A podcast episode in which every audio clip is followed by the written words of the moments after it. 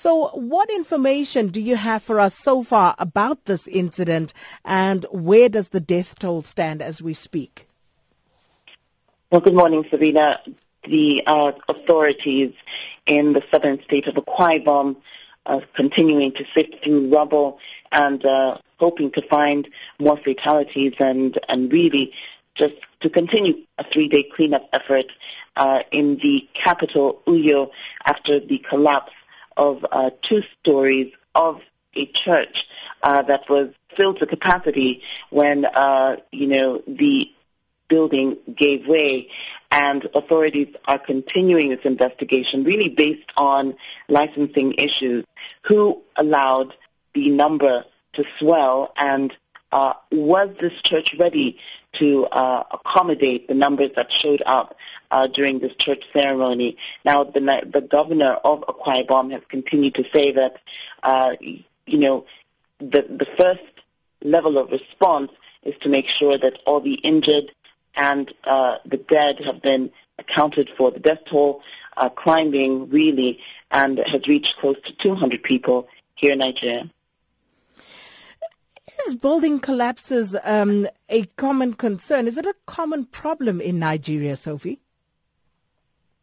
Well, the common problem here is really the numbers that do show up.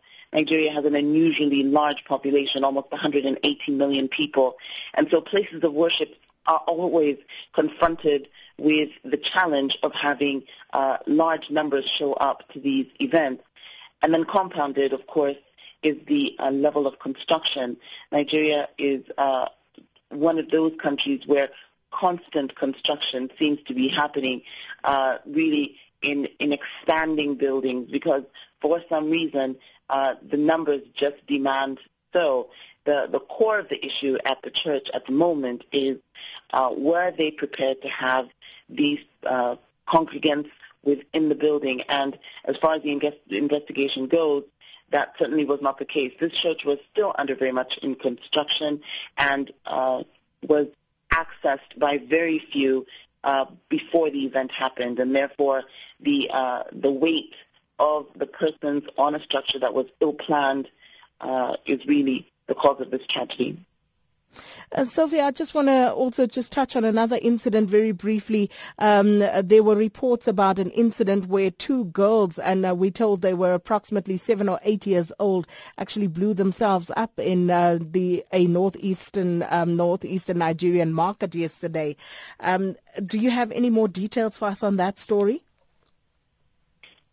The attacks in northern Nigeria of course, continue. Uh, what you're referring to are lone wolf attacks, where uh, Boko Haram is choosing to use uh, young boys and girls to enter into public spaces and detonate bombs that are usually attached to their bodies or left inside a bag.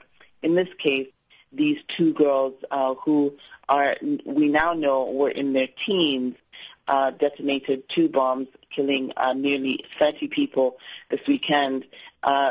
The Nigerian government is always confronted with the uh, lone wolf type of attacks, but also with the ideology that Boko Haram is instilling in young, impressionable, and extremist views that are being adopted not only by these families, but also passed on to these young uh, boys and girls. So in this case, uh, the two girls were sent out. They detonated these bombs.